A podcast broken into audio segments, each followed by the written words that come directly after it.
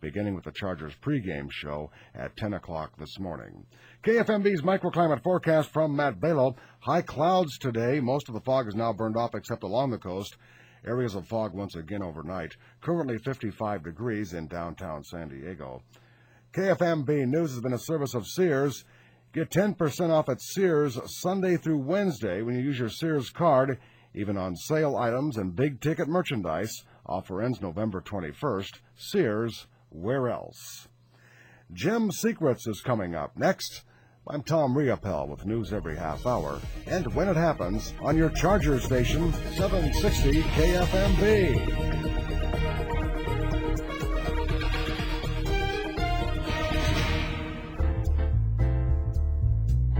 Welcome to Gem Secrets and Hidden Treasures, the nationally syndicated jewelry and collectibles radio show. For the next hour, we'll discuss all facets of the jewelry and collectibles industry. Have a question? Give us a ring at one eight hundred seven six zero five three six two. Now, here's the author of The Diamond Buying Guide, The Secrets of Buying Diamonds. It's the host of Gem Secrets, jewelry appraiser and graduate gemologist, Michael Rogers. Hello and welcome again to Gem Secrets and Hidden Treasures, the jewelry and collectible radio show.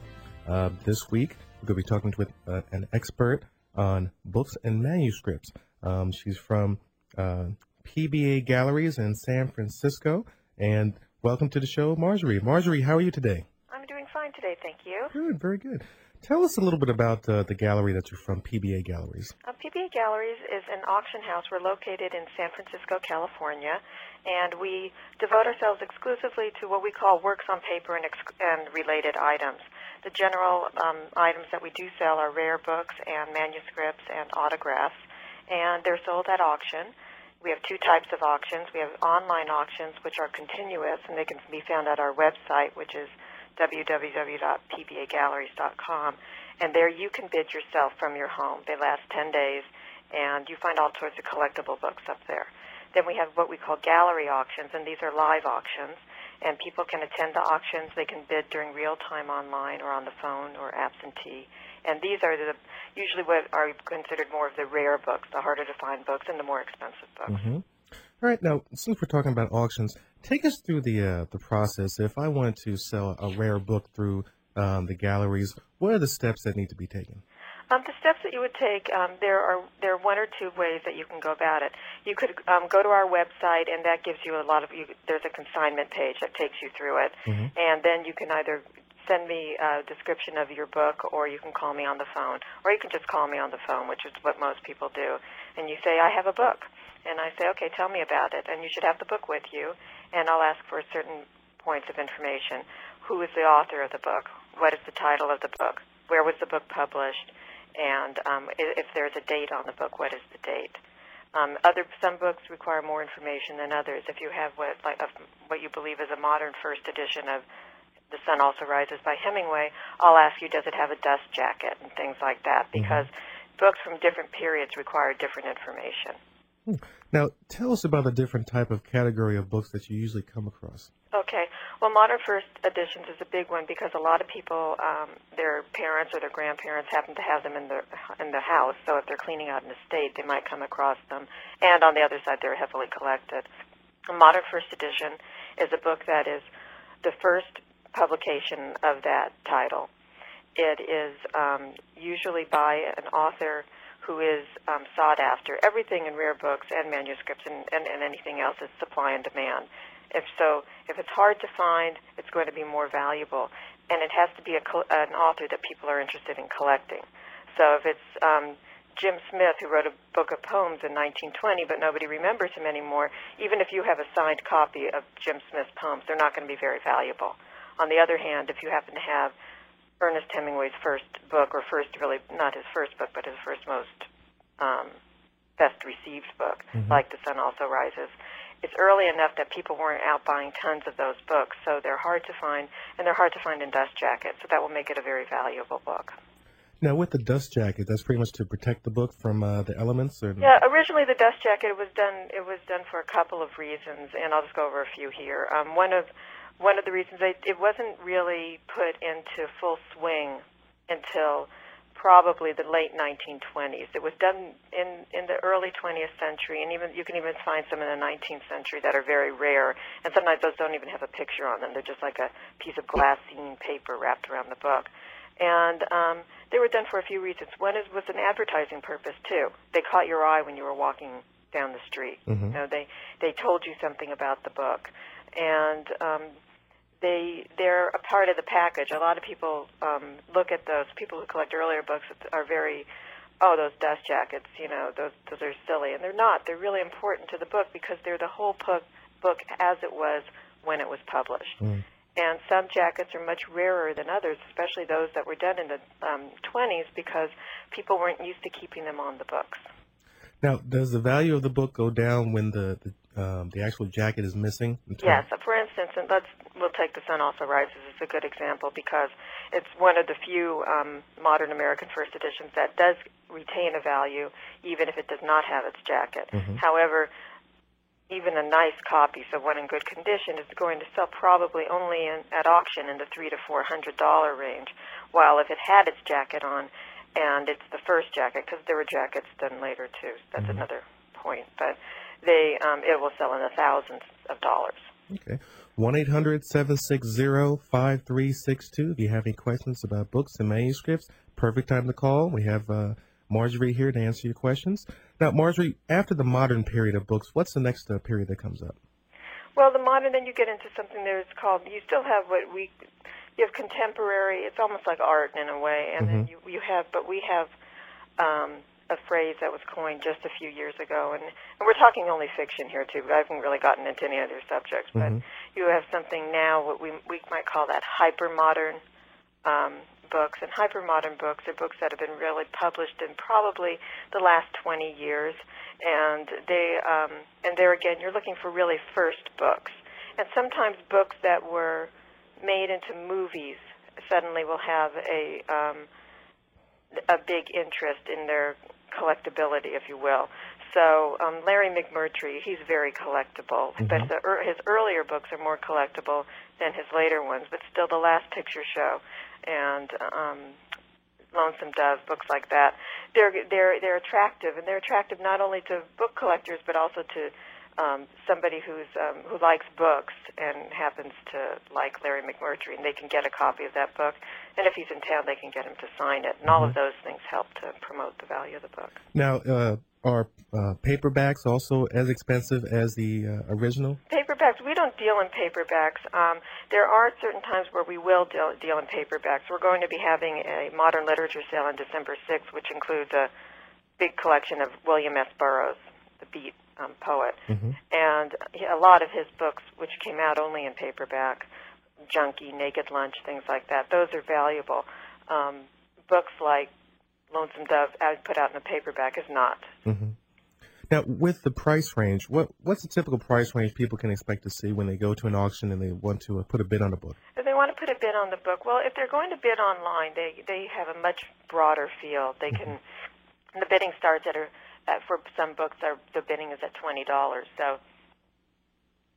You can maybe pick a book out that you like, that you want, and that isn't, you know, terribly um, sought after at this moment, but you, you want to have it.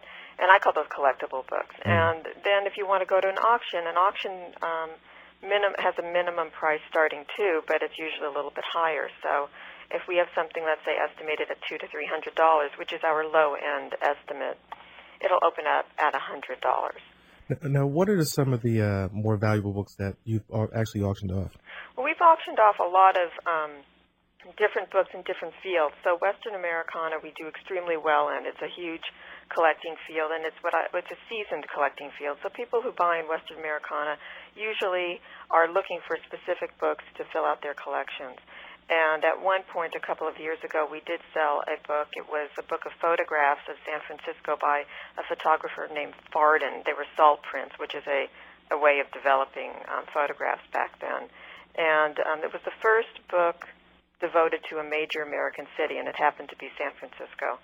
And that book hadn't been sold in a long time. It hadn't been seen complete in a long time, and it had been made only for a certain amount of people. It hadn't didn't have a wide publication. It was a nineteenth century book, and ours was complete. And uh, came actually from the family who had had it made for them.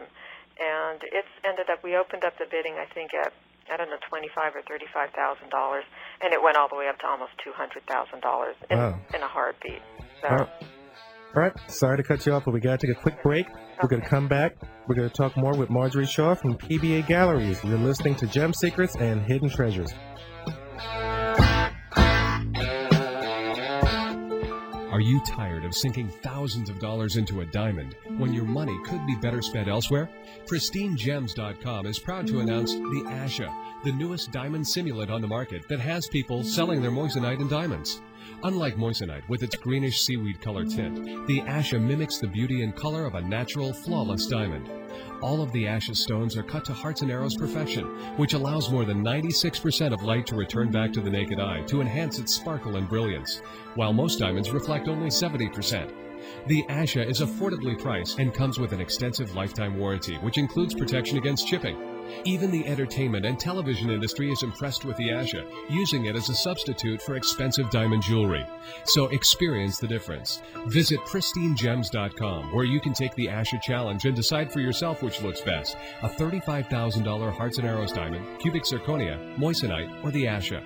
The Asha Diamond Simulant, where fire meets ice. Are you planning on buying or selling a home? Then come see the Coldwell Banker team of Francis and Ken Owen. They specialize in serving the needs of first-time buyers and sellers, senior citizens, or families in the market for a house in the North County communities of San Diego. With the Owen team, you receive realtors who are a valuable information resource for new home buyers to the area. They are well aware of the schools, neighborhoods, services, and benefits available in the North County. You also receive two top real estate professionals for the price of one. The Owen team has received numerous awards in recognition of their exemplary performance on behalf of their clients. They have been the recipients of the prestigious President's Circle Award, recognizing the top one percent of agents nationwide. You can consider the Owen team as your personal lifetime realtors. Francis and Ken Owen believe that the purchase or sale of a home should be a positive experience, so they make sure the process of buying or selling your home is a smooth, quick, and enjoyable one. So contact Francis and Ken Owen at the Coldwell Banker office in Vista. Call now at seven six zero, six four three, five zero three six. Honey, our tenth anniversary's coming up. You know what that means, don't you? What, you gonna trade me in for a new model? No, I'm afraid your warranty expired years ago. No, silly, you promised me a diamond ring for our anniversary. You know, I'm kind of afraid of us getting ripped off. Look what happened when Sandy and her husband bought a diamond. She wasn't satisfied with the diamond, and he wasn't happy about the price. And don't forget about Jim, who's still in the doghouse because he bought a fake diamond. Don't worry, honey. I found a great book called The Secrets to Buying Diamonds. It teaches you how to choose the right diamond that you can afford. The Secrets to Buying Diamonds will definitely help us avoid getting ripped off. Hmm. The Secrets to Buying Diamonds. Sounds great. It's filled with color photos and information about diamond inclusions, enhanced and treated diamonds, and the newest look-alike diamond, moissanite.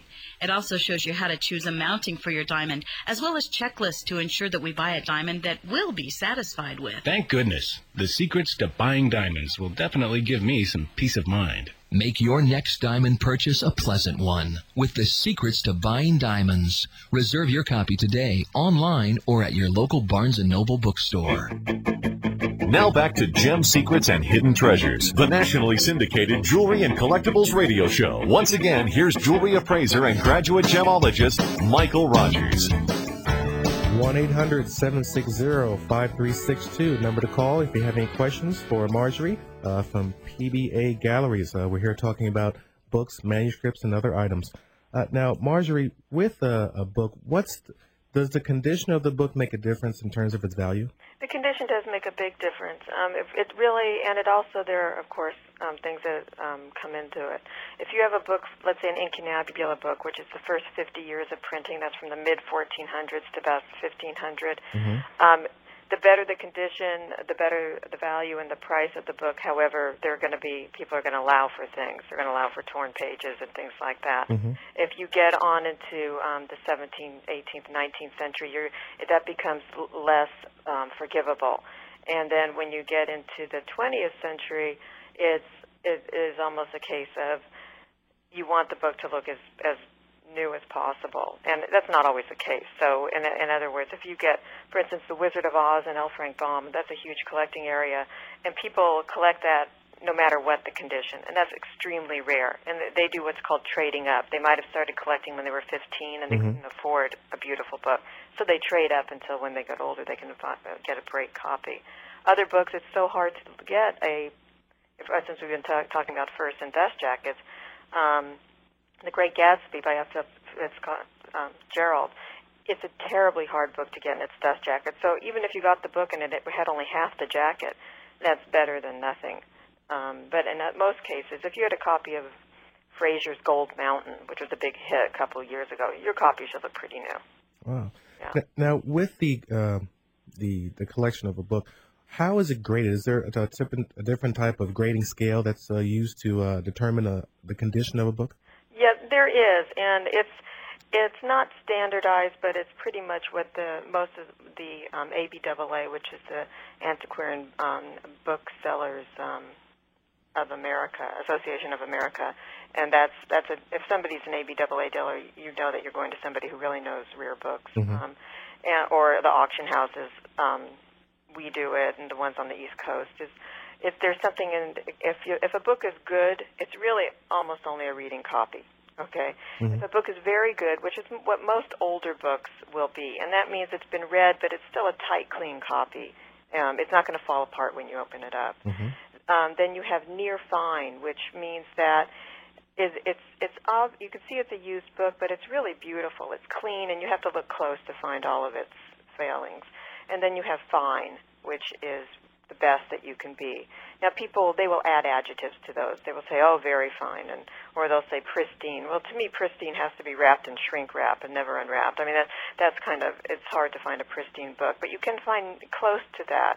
Um, sometimes what people will do in a book description is they'll say, very good with a nick to the spine. So what they're saying is, this book is overall, it's a very good book.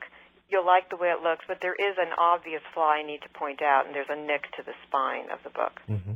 one eight hundred seven six zero five three six two. If you have any questions about books or manuscripts or other items, uh, we have uh, Marjorie here from P B A Galleries to answer your questions. Now, with the uh, the current books that are out now, what are the more popular books uh, that you can uh, pick up in the last maybe ten or fifteen years that are really hot on the market now? Well, I think the Harry Potter books are probably the ones that are going to come faster to mind. Um, the first Harry Potter book, which of course, and this is the case in almost any book of, by an author who ends up becoming popular, the first book which came out as the first edition, so that was the first issue, the first time it was off the press, mm-hmm. it's, it's the most valuable of all of the books because nobody knew how popular it was going to be, and it was just by chance if you were able to pick up that first edition. And you had to pick that first edition up in England because when an English writer writes a book, the first edition is typically first done in London, and an American writer does a book, it's first done somewhere in the United States. And so that's a terribly um, valuable book. And um, I don't know if it will ride a current. I don't know if it will it will end up being less valuable, you know, ten years from now. Mm-hmm. Right now it's valuable. The second one I think they did in um, a limited edition as well as the regular edition. And that's a way of doing limited editions, which is done a lot, it's done in science fiction, too, and other types of literature.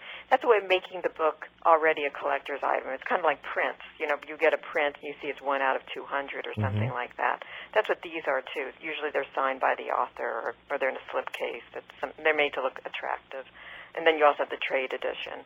And by now, when the third book came out, I don't think it's going to have the same impact at those those those other two because everybody already knows everyone's collecting them, so they're being snapped up, and I'm sure the first run was done in a huge, huge mm-hmm. amount. So. so the books that you see in Barnes and Noble for the very first book, that's probably the, the second or third printing? Oh, for Harry Potter, I'm guessing. Mm-hmm. For other books, no. I mean, I, I I was able to pick up a first edition, and a lot of and a lot of your listeners will be able to do it too if they if the next. Um, I don't know, if the next book by an author they like comes out, mm-hmm. and that author um, may be popular. Let's say um, V S Naipaul, who just won the Nobel um, Prize. Again, he's published out of London, so if you happen to be in London in a bookstore and his next book just came out, you can probably find the first edition. Not everybody's lining up to get it. Mm-hmm. And so pick it up. If, if there's an author you like, you should pick that up. Mystery writers. Um, my sister collects first editions by women mystery writers. So when Sue Grafton comes out with her next book, she goes and she buys that book, and, and it'll say first edition. Hers usually say first edition. Um, and then she keeps it. And then sometimes what she'll do is she'll wait and she'll get the paperback to read it. Or when she is reading the book, she'll take off its dust jacket to keep it nice, mm-hmm. and then she'll read the book. Wow. Now, with the value, what are some of the valuable books that are out um, of all time? Okay, of all time, we're going to get back, way, go way back in history. Probably, I would think, arguably, the most valuable book is the Gutenberg Bible. Mm-hmm. It was the one that came out um, first in around the you know mid fourteen hundreds. Um, it has a, a complete copy has not sold. Um, well, I, I know that Volume One, which is the Old Testament, that one did sell in nineteen eighty-seven at a very special auction. It was the Doheny sale. She had a huge collection, and when she passed away, they had a huge sale, and it sold in nineteen eighty-seven for four point nine million dollars. Really? Yeah. And it was in really nice shape, too. Now, leaves, and leaves are just the pages out of the book.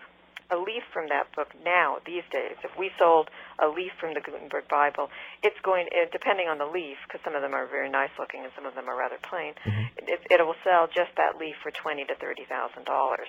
Wow. So if one came up now, it's going to go for, I couldn't even tell you, I guess it would go between fifteen and thirty million dollars. Now, uh, now, is that book more uh, valuable because of uh, how old it is, or is there another uh, angle? There's a huge history behind it, and there are people who will collect the books because of the history. It's really more or less marked as the first printed book, so it has that history behind it. It was also beautifully done, mm-hmm. and um, it's so important to the history of, of books. And And the thing about books is they're they're not just unto themselves. They are the, they're important to the history of the world. I mean, when books started to be printed, people were out of the dark ages. Mm-hmm. People were able to read. They were able to correspond. And um, this was really the start of that. So that's an extremely valuable book. Then um, recently, I think in nineteen ninety-eight, a first edition of Chaucer's The Canterbury Tales, which was um, done by Caxton. He was a well-known um, printer. Mm-hmm. Um, that was done in around seventeen, um, I guess, forty-eight. And that one sold for almost seven million dollars. So you know if that one sold in ninety-eight for almost seven million dollars, that the Gutenberg would surpass that, even though it's a great book, The Canterbury Tales. And, and it's very important because it's really um, one of the first books of non-religious, you know, and it gave, it mm-hmm. gave you an insight into the social um, the social goings-on of that time period as well. And, again, a very important book. Um, in history as well, and also in English. Um, then another book that's extremely popular, if you can find it, is um, the um, Audubon's Birds of America, which we jump into the nineteenth century. That was done eighteen twenty-seven to thirty-eight. It's a huge book, four volumes, and it's called. And they're all different editions, all different sizes. And this is the Elephant Folio, and by Elephant Folio, that is the size of the book. And it, it, it's based on how pages were folded. But mm-hmm. a folio book is usually at least two feet tall. Mm-hmm. And um, the, and you really need two people to help open the book. And this one has over, um, around, I think, three hundred plates. They're hand-colored of birds. And it sells in probably the three to five million dollars range. You can get it. It will also sell if it's not complete, which is unusual. But books, if you collect books because you think they have beautiful plates in them, you can buy them incomplete, but most cases, if you have a set of Balzac, you want to have all of the books. Okay, we're going to come back. We're talking with Marjorie from P B A Galleries. You're listening to Gem Secrets and Hidden Treasures. Our house is going to be filled with family at Christmas. We have these huge holiday meals, so we practically live in our kitchen. In as little as two weeks before your holiday guests arrive, San Diego Kitchen and Bath can renovate your kitchen. San Diego Kitchen and Bath completely redid our kitchen. New countertops and cabinets, new flooring and lighting. Visit the San Diego Kitchen and Bath showroom now and consider all the incredible possibilities. San Diego Kitchen and Bath can design and construct a beautiful new kitchen for your home before Christmas. With their own cabinet shop, they They can finish your project much quicker than other remodelers. They finished our kitchen exactly when they promised. They were in and out before we knew it. San Diego Kitchen and Bath will give you a guaranteed completion date, and they'll pay you two hundred dollars a day if they go over the projected date. thirty years of experience. Kitchen remodels in as little as two weeks. Visit San Diego Kitchen and Bath showroom at eleven oh three Morena Boulevard. That's eleven oh three Morena Boulevard, or call six one nine, two seven six, one three nine two. San Diego Kitchen and Bath, six one nine, two seven six, one three nine two. nineteen ninety-two. seven sixty K F M B News Time, seven thirty. I'm Tom Ryopel. In the K F M B News Center, Osama bin Laden is still managing to avoid detection. After more than forty days of military airstrikes in Afghanistan, Taliban leaders continue to deny knowing where he is. U S airstrikes may not have taken out bin Laden, but reports from people in a small Afghan village say his summer home has been blown to bits. In a compound near Jalalabad, airstrikes aimed at terrorist training camps reportedly shattered the house, which is now a pile of rubble. The holiday season is critical to the financial health of many retailers, but this year may not be full of glad tidings.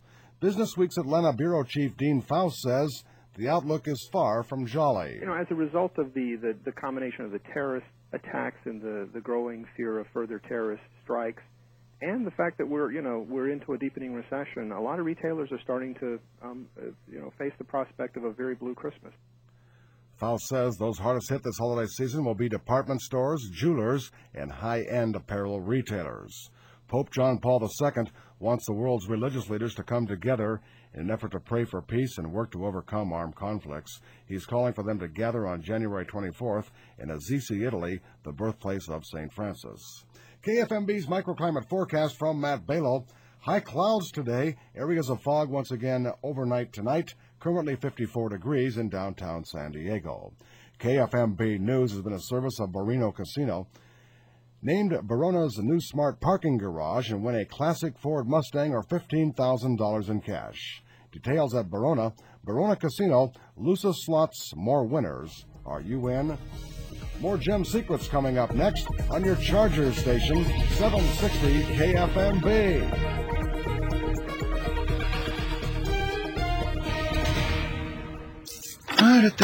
Whoa, Jack, you're home. Oh, oh, right. Hey, Phil. Uh, isn't this the week you wanted me to get your mail and water your plants? Nah, it sure is. Look, the watering can's in the kitchen, and you could just set the mail on the counter. Thanks, Phil. Jack, I assumed I was doing this because you were going out of town. No, no, no, no. I just got the house wired with Cox Digital Cable, and there's a ton of great movies on this week, so...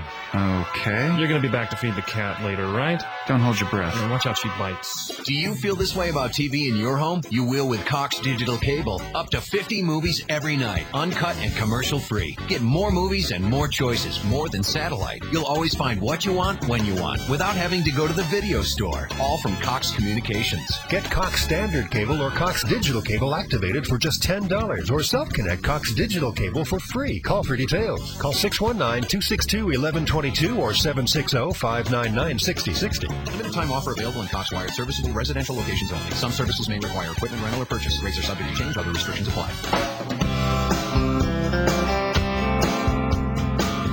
Welcome back to Gem Secrets and Hidden Treasures. We're talking with Mar- Marjorie Shaw um, from P B A Galleries. Um, she's an expert on books and manuscripts. Uh, we were just talking about books, and there was another question I wanted to ask you about uh, books. Mm-hmm. Or actually, a manuscript, rather. What's the difference between a book and your manuscript? There's really between a book and a manuscript. The book is printed, usually, and... Um, Um, and a manuscript is, um, when we say something is in manuscript, we mean it's in somebody's hand. Then you have something else called, called a typed manuscript, and that's um, when people typed something and then it wasn't published. It was just personally typed, and then um, they had it um, lying in their house. Like if you were writing a novel and you happened to be working on a typewriter or even a computer these days, and then you signed it, then that's a typed manuscript. And while a book is something that's been published and it's been printed up and it's been issued. Now, is there one more expensive than the other? Um, or does it depend again upon? Depends. Depend, depends on. I. You know, it's funny. I could say that. You know, around the turn of the century, books became extremely. Every man. Be, that's when they really went out to people who you didn't have to. You know, you weren't a privileged person, and a lot of you. you a lot of your your listeners probably might find that they go into antique stores or or you know flea markets, and they find a poem written by somebody in eighteen ninety, and it's published, and it's in a pretty little binding, and it's by someone named, you know, Florence um, Smith, and she signed it. And th- that's because they were able to get that either self-published or there was a little publishing company that would do it for them. And those aren't worth anything because nobody is interested, unfortunately, in Florence Smith's poetry. Um, on the other hand, you might pick something up that's a, a couple of pages of manuscript and it ends up that it's by T S Eliot. Well, then that's worth a huge amount of money. So...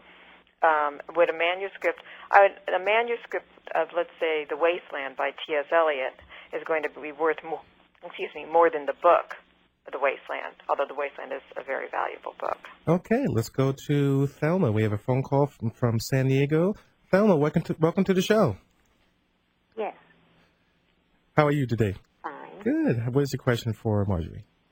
The question is, uh, I have a complete uh, set of W. W. Somerset Maugham's books. Are they? Are, is it, do they have a value? Well, it would really depend on um, the books. Um, He's he's a little bit more recent than most of the sets are that are collected. Usually um, those sets probably stop at around Thomas Hardy. And a set is a nice thing to have. It's something I can't really say off the top of my head without looking at it. Um, if it is it signed by Mom by any chance? Sometimes they did limited sets where the author... I have one first edition signed by him. One of them is signed by him? Yes. Then it probably does have some value, um, as, as long as it really is his signature. Sometimes what the authors did is they did something that's called a facsimile signature, and they signed it in the plate, so when the printer was printing it up... No, this is actually signed. It's actually signed to him. Then, yes, it does have a value to it. It does have a value. It does have a value, yeah. If you wanted to, you could, um, you could write me... Um, a note, and I could tell you more about it once you gave me what I would need as the uh, publication information to okay. what edition it was. Okay, thank you. You're welcome. Hey, thank you very much. Yeah, we'll give uh, um, Marjorie's uh, information out, uh, so this way you'll be able to uh, call her later on, and also I'll put it on the website also, so people can just go to the website and they can drop you an email. That'd be great. Okay, now we're going to go to another call in San Diego. We're going to Charlotte. Charlotte, welcome to the show. Yes, um, hi. I just wondered if there was any market for uh, old cookbooks. I have one that's called the Woman's Exchange Cookbook. Mm-hmm. And when was that done? Well, you know, I looked in the front here, and I don't see any date. Uh, I would say it's probably from the nineteen twenties, possibly. Okay. You know, depending on the condition, it, it probably does have a value. There, there is a whole group of people who do collect early cookbooks. Um, mm-hmm. So they don't sell so much at auction because they don't... their prices aren't always high enough to merit that, because when you sell something at auction, the auction house takes a commission, and sometimes you're better off going directly to a dealer okay. or, or something like that. But they usually sell for under one hundred dollars. But if it's in good condition, that, that's what people are looking for with cookbooks. They want them to be clean. They don't want to have, like, you know, eggs spilled all over them. And um, there are cookbook dealers. There's some in the um, There's one, I think, in the Burbank, Los Angeles area, and they, they buy the books, too. So, yeah, it is valuable, and, and you could even put together a whole collection if you wanted to. I know people who collect books, cookbooks only from nineteen twenty or cookbooks only oh. from California. Okay. Yeah. All right. Thanks for your help. Uh-huh. Bye. Thank Bye. you for your call, Charlotte. Now, that poses a, a really interesting question. How often do people not realize that they have a... a a valuable book, pretty much in the bookcase or in the garage, or how, how often do you come across some stuff, a situation like that? Um, you know, I think um, earlier, before the Antiques Roadshow went on T V, um, there are probably more of that than there is now. I, I think there's a type of person who is the person who might go to a flea market, Um, who might be interested in reading those antiques magazines and newspapers, and, and they're always looking to see if they have something. But then on the other side, you do have somebody who isn't interested at all and doesn't know what they have.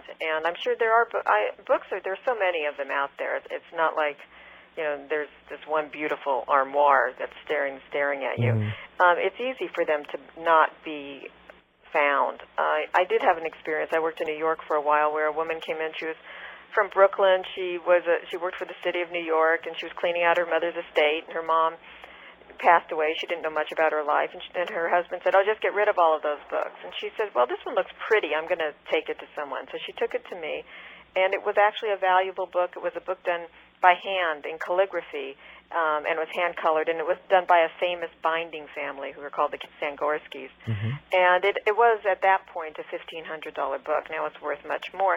And she was stunned.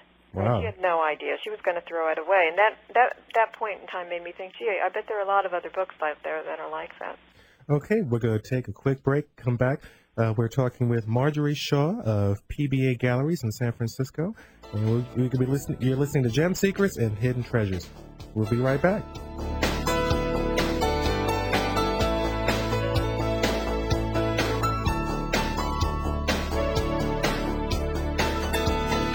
Are you planning on buying or selling a home? Then come see the Coldwell Banker team of Francis and Ken Owen. They specialize in serving the needs of first-time buyers and sellers, senior citizens, or families in the market for a house in the North County communities of San Diego.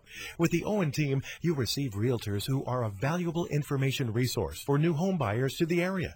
They are well aware of the schools, neighborhoods, services, and benefits available in the North County. You also receive two top real estate professionals for the price of one. The Owen The Owen team has received numerous awards in recognition of their exemplary performance on behalf of their clients. They have been the recipients of the prestigious President's Circle Award, recognizing the top one percent of agents nationwide. You can consider the Owen team as your personal lifetime realtors. Francis and Ken Owen believe that the purchase or sale of a home should be a positive experience, so they make sure the process of buying or selling your home is a smooth, quick, and enjoyable one. So contact Francis and Ken Owen at the Coldwell Bank Banker office in Vista. Call now at seven six zero, six four three, five zero three six. Honey, our tenth anniversary's coming up. You know what that means, don't you? What, you going to trade me in for a new model? No, I'm afraid your warranty expired years ago. No, silly, you promised me a diamond ring for our anniversary. You know, I'm kind of afraid of us getting ripped off. Look what happened when Sandy and her husband bought a diamond. She wasn't satisfied with the diamond, and he wasn't happy about the price. And don't forget about Jim, who's still in the doghouse because he bought a fake diamond. Don't worry, honey. I found a great book called The Secrets to Buying Diamonds. It teaches you how to choose the right diamond that you can afford. The Secrets to Buying Diamonds will definitely help us avoid getting ripped off. Hmm. The Secrets to Buying Diamonds. Sounds great. It's filled with color photos and information about diamond inclusions, enhanced and treated diamonds, and the newest look-alike diamond, moissanite. It also shows you how to choose a mounting for your diamond, as well as checklists to ensure that we buy a diamond that we'll be satisfied with. Thank goodness. The Secrets to Buying Diamonds will definitely give me some peace of mind. Make your next diamond purchase a pleasant one with The Secrets to Buying Diamonds. Reserve your copy today, online, or at your local Barnes and Noble bookstore. Are you tired of sinking thousands of dollars into a diamond when your money could be better spent elsewhere? Pristine Gems dot com is proud to announce the Asha, the newest diamond simulant on the market that has people selling their moissanite and diamonds. Unlike moissanite with its greenish seaweed color tint, the Asha mimics the beauty and color of a natural, flawless diamond. All of the Asha stones are cut to hearts and arrows perfection, which allows more than ninety-six percent of light to return back to the naked eye to enhance its sparkle and brilliance, while most diamonds reflect only seventy percent. The Asha is affordably priced and comes with an extensive lifetime warranty, which includes protection against shipping. Even the entertainment and television industry is impressed with the Asha, using it as a substitute for expensive diamond jewelry. So experience the difference. Visit Pristine Gems dot com, where you can take the Asha challenge and decide for yourself which looks best, a thirty-five thousand dollars Hearts and Arrows diamond, cubic zirconia, moissanite, or the Asha. The Asha Diamond Simulant, where fire meets ice.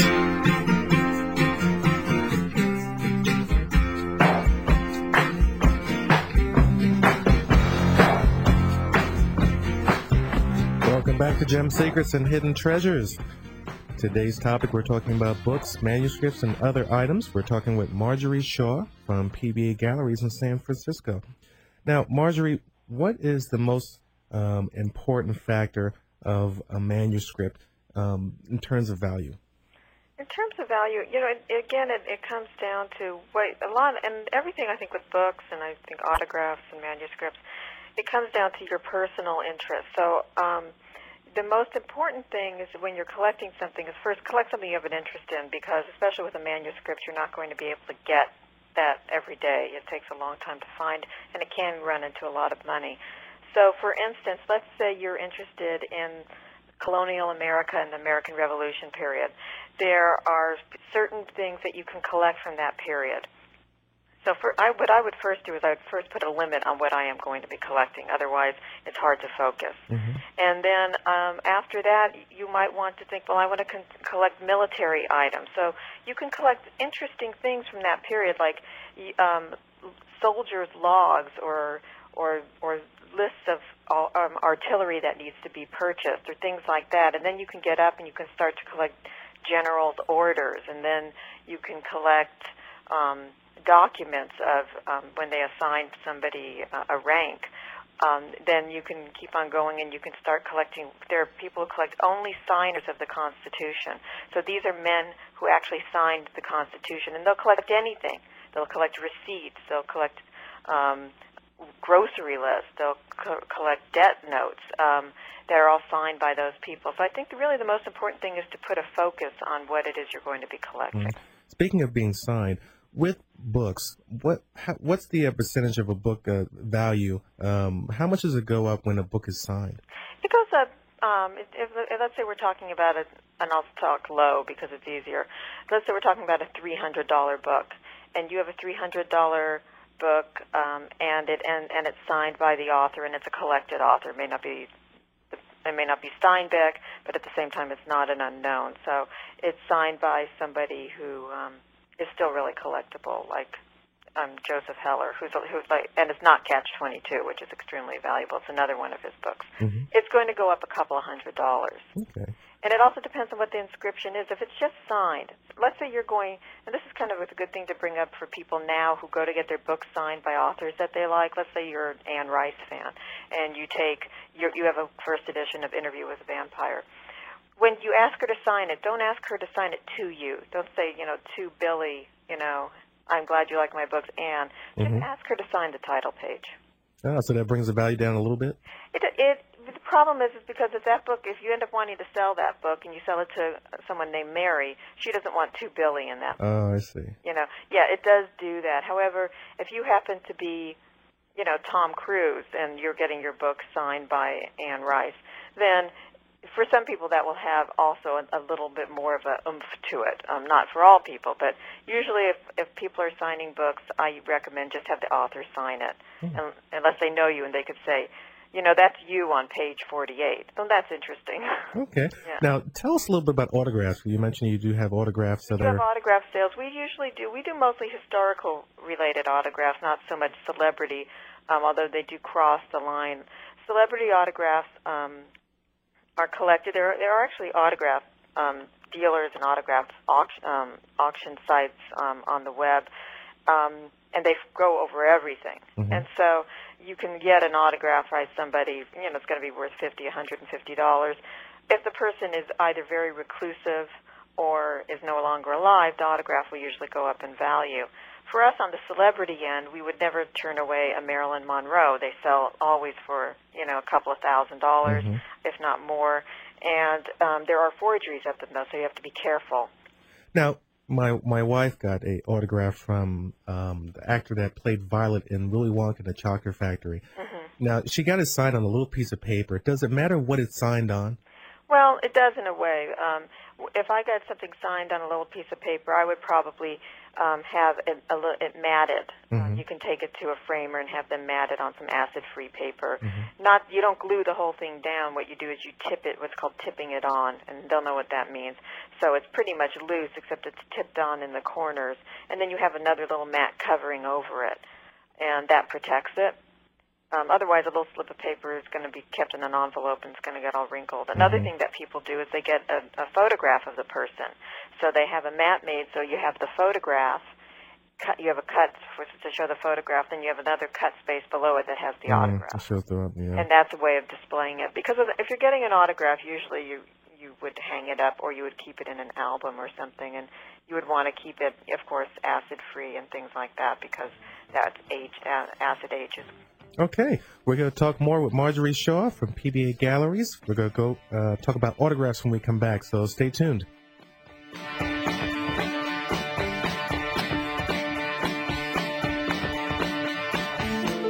Are you tired of sinking thousands of dollars into a diamond when your money could be better spent elsewhere? Pristine Gems dot com is proud to announce the Asha, the newest diamond simulant on the market that has people selling their moissanite and diamonds. Unlike moissanite with its greenish seaweed color tint, the Asha mimics the beauty and color of a natural, flawless diamond. All of the Asha stones are cut to hearts and arrows perfection, which allows more than ninety-six percent of light to return back to the naked eye to enhance its sparkle and brilliance, while most diamonds reflect only seventy percent. The Asha is affordably priced and comes with an extensive lifetime warranty, which includes protection against chipping.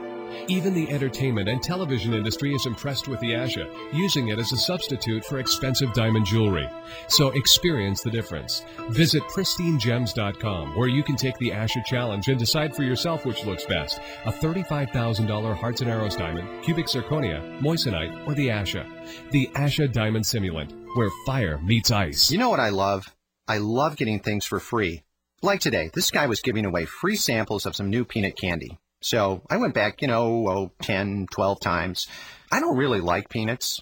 Actually, I'm, I'm allergic to them. But they were, you know, they were free. And then there was this two-day seminar I sat through to get a free gym membership. I still haven't gone to the gym. Uh, I've driven by, but it's nice to have the option. And, well, it was free. So when I heard about free checking with direct deposit at Union Bank of California, I got really excited. At first, it threw me. I mean, here's something free that I'll actually use. But I'm going for it right after I go to this buy one, get one free sale on uh, rotating tie racks. Everyone is different. And at Union Bank of California, we know it's our job to help you get exactly what you need. That's why we offer free checking with direct deposit, which includes free access to our online banking service and much more. Just a few of the many reasons you can expect more from Union Bank of California. U B O C dot com, member F D I C. How does a delicate butterfly make a daring journey thousands of miles from Canada to Mexico? How does it know when to depart for the winter, when to stop for food, and where to finally land? Now's your chance to solve one of nature's migration mysteries. Come to the San Diego Natural History Museum to see the exciting exhibition, Monarca, Butterfly Beyond Boundaries. Walk through the butterfly house filled with live butterflies in all stages of their amazing life cycle, from tiny eggs, striped caterpillars, green chrysalids, to fully mature adults. Enjoy interactive multimedia displays, dramatic videos, games for children, and a new spectacular film. Presented in English, Spanish, and French, Monarca is an experience your whole family will enjoy. At the San Diego Natural History Museum, your nature connection in beautiful Balboa Park. Daily from nine thirty to four thirty, except Thanksgiving, Christmas, and New Year's. Visit the museum's website at w w w dot s d n h m dot org.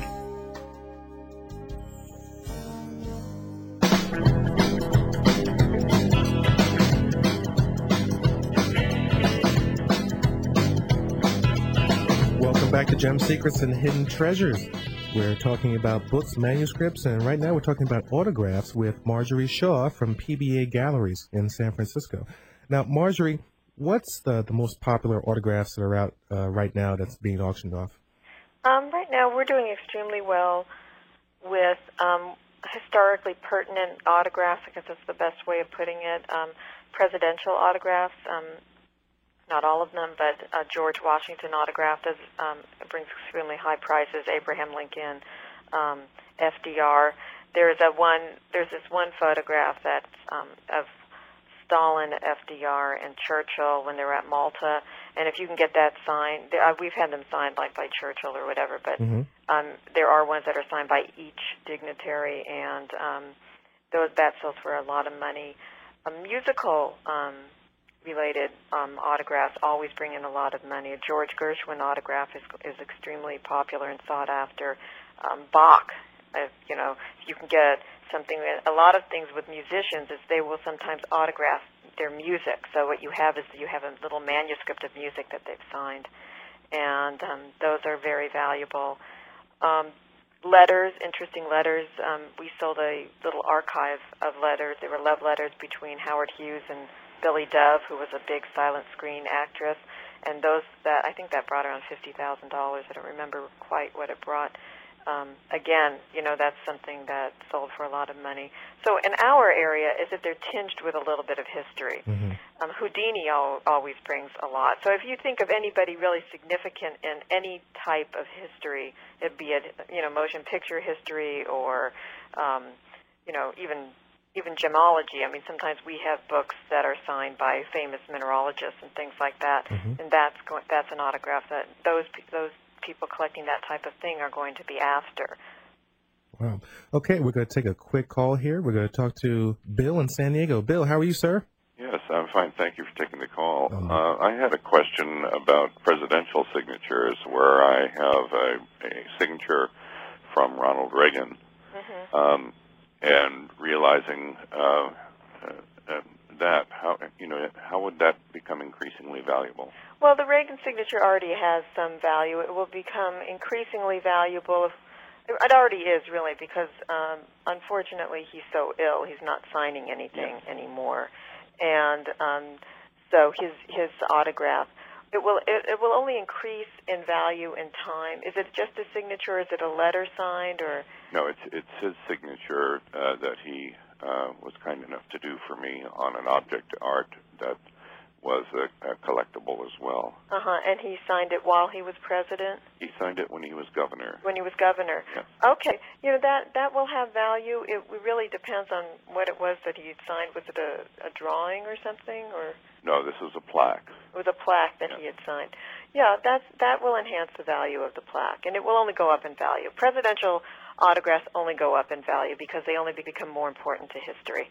And um, you bring up an interesting point, though, because um, that it was signed that he, as he was governor is good, but people then also collect presidential signatures only signed while they were president. So that's that's just a whole other field. But, yeah, definitely you're, you have a valuable item, and I would hold on to it. Thank you very much, and I'll listen for your website. Okay, great. Thank you. Hey, thank you for the call, Bill. And while we're on the subject, let's go ahead and give out the information uh, for uh, the website and, uh, and your company. Okay.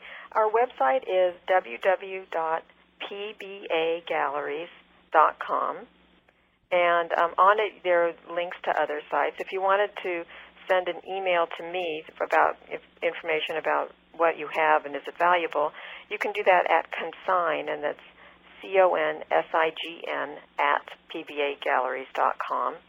And if you're interested in subscription information or even looking, we have all of our past catalogs. We do auction catalogs for all our gallery sales, and those are up online, too, so you can see how a book is described. And then that's also where you can bid on our um, online auctions. And then you just click onto the online auctions, and they're done again. It's easy to register, and they're, they're all up for ten days, so you can page through. We try to do them on subjects, so we, we have two subjects usually at, at a time that go up online, and then we send out an email announcement to those people who are registered, letting them know what subjects are coming up for sale. Okay. Is it easier for them to contact you by email or by phone? Um, it, it really depends. If they don't know what to ask me, it's easier to, for them to contact me by phone. If they have a book that they want me to um, tell them about, and they and they know how to put that information in there, or they feel they can put that information in their email, is fine. But sometimes I get emails from people saying, how do I contact, how do I tell you about my book? And then mm-hmm. I, I have a very exhaustive letter that goes over it and over it. But calling me is really easy, okay. too. And if you have the book next to you, if you only have a question on about two or three books, we can do it over the telephone. Okay. Well, thank you very much for being on the show. We've got to go. Unfortunately, we just ran out of time. Well, thank you anyway. Okay. Take Great. care of yourself.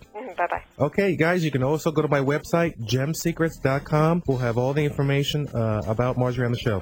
Thank you very much, and we'll see you next week. Thanks for listening to Gem Secrets and Hidden Treasures, the nationally syndicated jewelry and collectibles radio show. Join Michael Rogers again next week to learn about diamonds, gemstones, and more. It's Gem Secrets and Hidden Treasures. One of the great things about living in San Diego is that you can do almost anything you want any time of the year. And that, my friends, includes gardening. Hi, this is Ken Anderson from Walter Anderson Nursery. You know, Ogden Nash once said, "My garden will never make me famous. I'm a horticultural ignoramus. I can't tell a string bean from a soybean or a girl bean from a boy bean." Unlike Ogden's garden, your garden can make you famous, well, at least in your neighborhood. All you need is a little help from Walter Anderson Nursery and Gardner and Bloom Soil Products. Whatever your situation, the experts at Walter Anderson Nursery can help you choose the right Gardner and Bloom soil amendment for your yard. Whether it's vegetables, bedding plants, ornamentals, or containing, there is a Gardner and Bloom soil product that can help. Stop by either Walter Anderson Nursery location, Point Loma or Poway, to see the entire line of Gardner and Bloom products. That's Walter Anderson Nursery, open seven days a week to serve you at Enterprise Street and Pacific Highway in Point Loma, or Scripps Poway Parkway and Community Road in the Poway Business Park. Walter Anderson Nursery, serving San Diego's gardeners since nineteen twenty-eight. We can make your bathroom shine for only twenty-two ninety-nine. Miramar Kitchen and Bath. Nobody likes an old, yuck, ugly bathroom, so why not do what I did? Contact Miramar Kitchen and Bath. They are kitchen and bathroom remodel specialists. They'll remove your old tub, toilet, surround, and floor covering and make it shine with a new tub, low-flow toilet, durable new ceramic tile, and beautiful chrome faucet fixture, all for around two thousand dollars. Miramar Kitchen and Bath installers are craftsmen who really care about the quality of their work. Call Miramar Kitchen and Bath at eight five eight, two seven one, eight four three four or visit their showroom on Miramar Road behind Denny's and ask about the twenty-two ninety-nine bathroom installation special. Contractors license six five seven, three three three. Join hundreds of smiling, satisfied customers like me with bathrooms that shine for only twenty-two ninety-nine. And now with the money I save, I'm having them remodel my kitchen too. Miramar Kitchen and Bath. This is where the Chargers rock. Junior, say ow. And Rick Roberts talks. Oh, you need to expand your mind. seven sixty K F M B, San Diego. C B S News, I'm Charlotte Burke. U S officials believe they've narrowed down the location of Osama bin Laden to a thirty square mile radius in Afghanistan. C B S News reporter Tom Foti says getting America's Most Wanted is still top of mind. The main U S goal in Afghanistan remains the finding of Osama bin Laden. We are continuing to look for Osama bin Laden, and uh, we are going to find him. National Security Advisor Condoleezza Rice. The key here is to strip away his protection.